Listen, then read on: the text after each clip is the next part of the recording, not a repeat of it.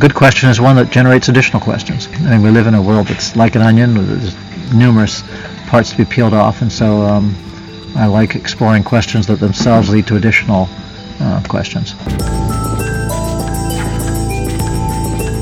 Hello and welcome to Just Questions, where I talk to researchers and students about their research questions and how they ask them. And this episode we have Phil Ward. I'm a faculty member in the Department of Entomology and Nematology at the University of California, Davis, California. So, um, what do you work on currently? Well, a, a series of projects um, that revolve around the theme of ant phylogeny and ant species delimitation or ant, ant taxonomy. Mhm. Um, with, with, to be honest, m- more of a focus at the moment on ant phylogeny. Mhm. Um, so we're trying to understand the relationships among major lineages of ants, um, uh, so what we might call higher level uh, phylogenetic relationships. Mhm. Um, I'm still very interested in questions of species speciation and species relationships too, and so that's certainly a part of a component of what I do.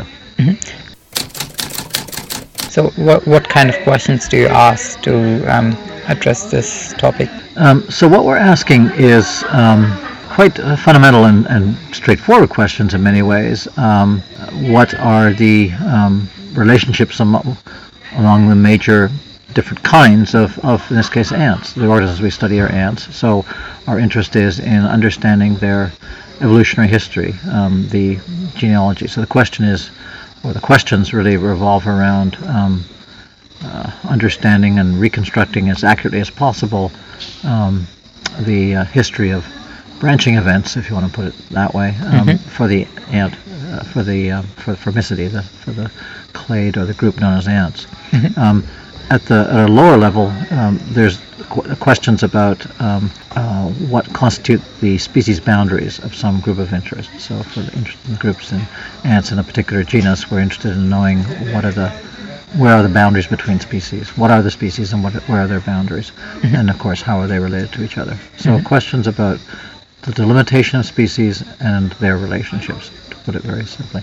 Uh, in it, there is some um, downstream analyses that follow from that. So um, having um, estimated or inferred a phylogeny, you can then also um, attempt to infer uh, dates of divergence, so the time at which uh, lineages diverged or arose. Mhm. Um, and one can um, map traits on the tree and, and under using various modes of analysis uh, attempt to infer the, the sequence of changes in character states, Mhm. uh, including geography. So we can think of geography as an attribute, say, of contemporary species, and we can ask, can we reconstruct the geographical, the history of uh, geographical changes in, in range Mhm. for taxa. So historical biogeography, trait evolution, species limitation, and phylogeny. Are the, those are the sort of uh, areas that we're Mhm. exploring. Yeah. Broadly, what kind of methods do you use to answer all your questions that you just mentioned? Yeah, so uh, the questions have to be answered, first of all, through almost always multi-species sampling. So I'm not involved in any projects really that focus on the ecology or behavior of a single species. Mhm. This sets me apart maybe from some, maybe many ant Mhm. researchers who are ecologists or behaviorists, maybe focused on a taxon. So um, it almost always involves um, sampling or uh, obtaining and, sa- and procuring um, samples of a variety of taxa, a variety of species, um, and then um, these days we are relying on genetic data to infer phylogenies. So we're um, taking a geographically representative sample of taxa and extracting DNA and um, sequencing uh, anywhere from 10 genes to 2,000 genes, depending on whether we use the older Sanger sequencing or these new uh, geno- phylogenomic methods. Yeah. Okay. So, what was the first research question that you that you've asked that you can remember now? You know, first, when I was a kid, I was I was very interested in natural history, and I was an insect collector, and I saw I was a kid, you know, entomologist from way back, and I I'm sure I had many little individual natural history oriented questions from the time I was just a few years old. Um, uh, so it seemed like I, I always always wanted to know. I wanted to be a uh, sort of a naturalist slash biologist. Um, uh, so you know, I was I was collecting insects all through my childhood. Um, joined entomology or field naturalist clubs when I was a teenager. I majored in biology when I was an undergraduate. Um, I did an honors undergraduate project, which asked the question: Are there differences in the dist- in, in the species diversity of moth communities in or moth assemblages in habitats uh, disturbed by man to differing degrees? So, my honors undergraduate thesis, if you want to call it that, was a was an examination of differences in in sort of um, alpha diversity or site diversity um, in forested areas that have been disturbed to uh, different amounts by humans. So it was, um, and that um, meant collecting lots of moths and sampling them in different areas, and and it fed my penchant for taxonomy because I had to identify them, which meant uh, dissecting the male genitalia and doing all this sort of taxonomic work to identify the the community, the the, spe- the specimens of moths that I collected to answer this question about about uh, species diversity. Um, so I suppose that was the f- first one of the first research, research questions, and it, but it also entailed activities like species delimitation and, and, and taxonomy.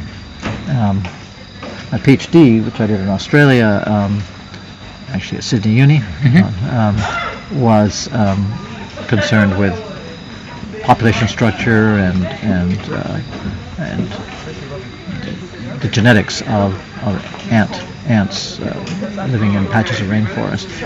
And again, it combined sort of questions involving population genetics and social evolution with uh, taxonomy or systematics because the I began to work with a species complex of ants that, whose taxonomy was in a um, incomplete state. So I've always had, following any research question, I've always had some uh, degree of, of sort of association with or connection with taxonomy itself.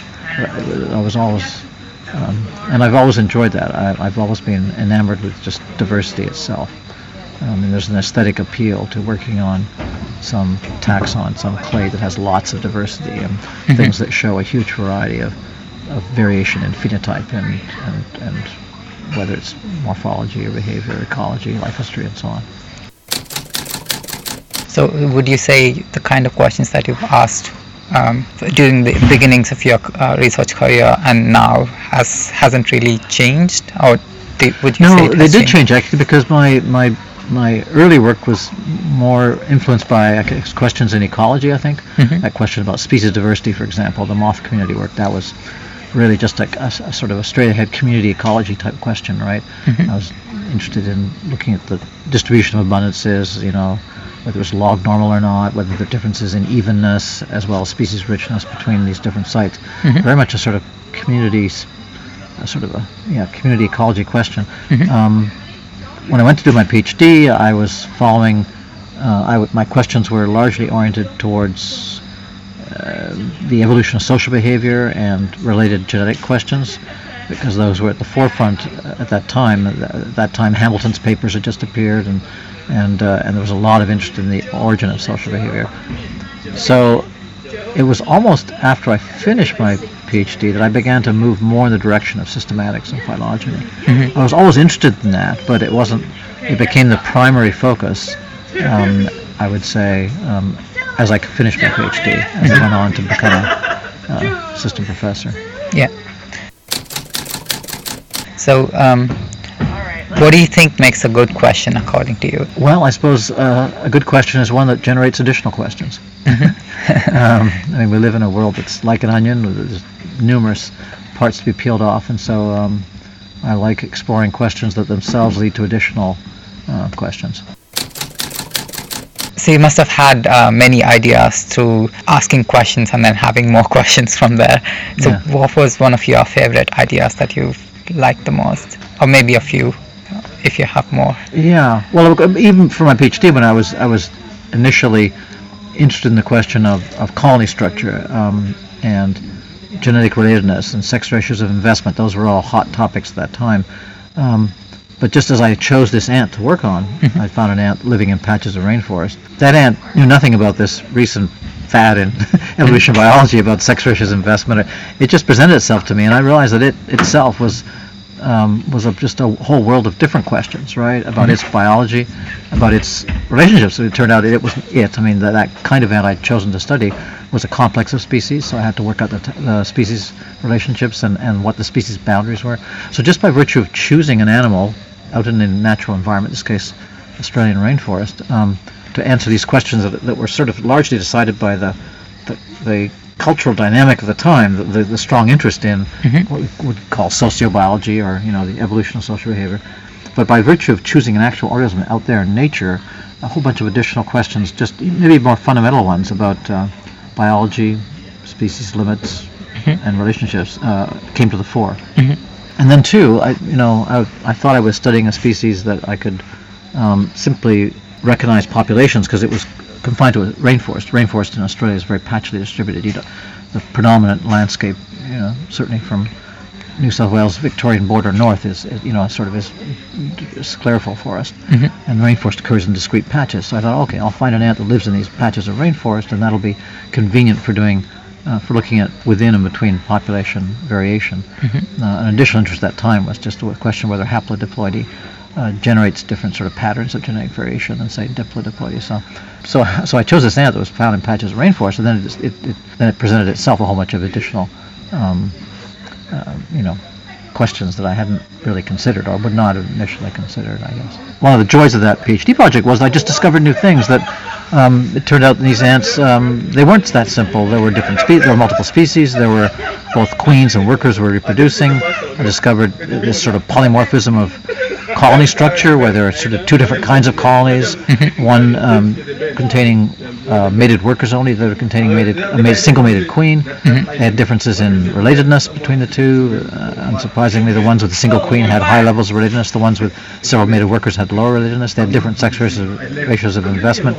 All this phenomenology, kind of, I didn't, I didn't go out there and say, well, I'm going to find a species that shows this, you know, ver- pop, this variation in population structure. Yeah. Um, I encountered it by virtue of just being a, you know, being a naturalist, just going out looking for some interesting ant to study that was living in patches, discrete habitat patches.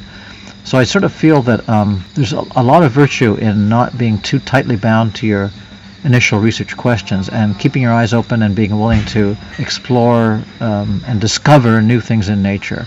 You know, I, I feel uh, we do that less these days. I see students often coming in where much of their research program is formulated by the questions that are part of the existing, you know, say ecological evolutionary theory, rather than um, generated by or or uh, motivated by observations made in nature.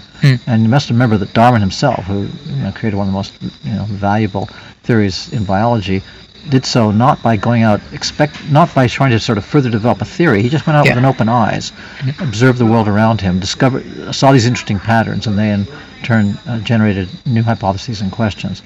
So this idea of, of always going into a project with a hypothesis first, I think is, is, is wrong-headed. I think we need to be doing some biology that we might call exploratory, that where we look for new systems that, that generate new questions that we wouldn't otherwise um, encounter or, or notice if we're just driven by existing hypotheses or existing sort of theory or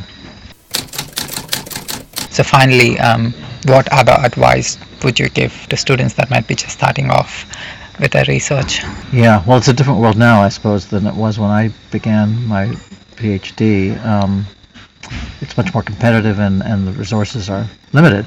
Um, w- I was doing my PhD in the 70s and 80s, well, the 70s, at a time when economies were expanding, and there was a sense of optimism about um, the world that I think is um, harder to sustain today. So, um, so I'm not, uh, you know, I can't just um, reflect on my own experience and say I would suggest that, you know, because I think my own experience was a different one from what that of students today. But but obviously, a, fundamental thing is that you you don't go into this field, the field of biology or evolutionary biology or systematics or phylogeny, uh, phylogenetics or or behavior ecology unless you're really motivated to, to understand uh, the way the world works. I mean, there's no sense in doing this for careerist reasons. Do it because you really are just intensely curious about the way the world works. Yeah. And, and, and otherwise, go and be a car salesman or something or a businessman, you know. Yeah. So we should, I would just, for those students going into biology, uh, I would urge that they do so on the basis of being highly motivated to answer questions about nature. Um, and um, make that the major goal rather than um, earning a good salary. Great, thanks very much. And to summarize this episode, Natural history observations can be a source of your questions. Good questions lead to more questions. Do not be too bound by your research questions alone. Explore as you go. Gute Fragen führen zu mehrere Fragen. no, not in German. Which language? It's, uh, in English. in English, I I yeah. have to say it in German. Follow Just Questions on iTunes and SoundCloud. And follow your host on Twitter at Ravindra underscore PN.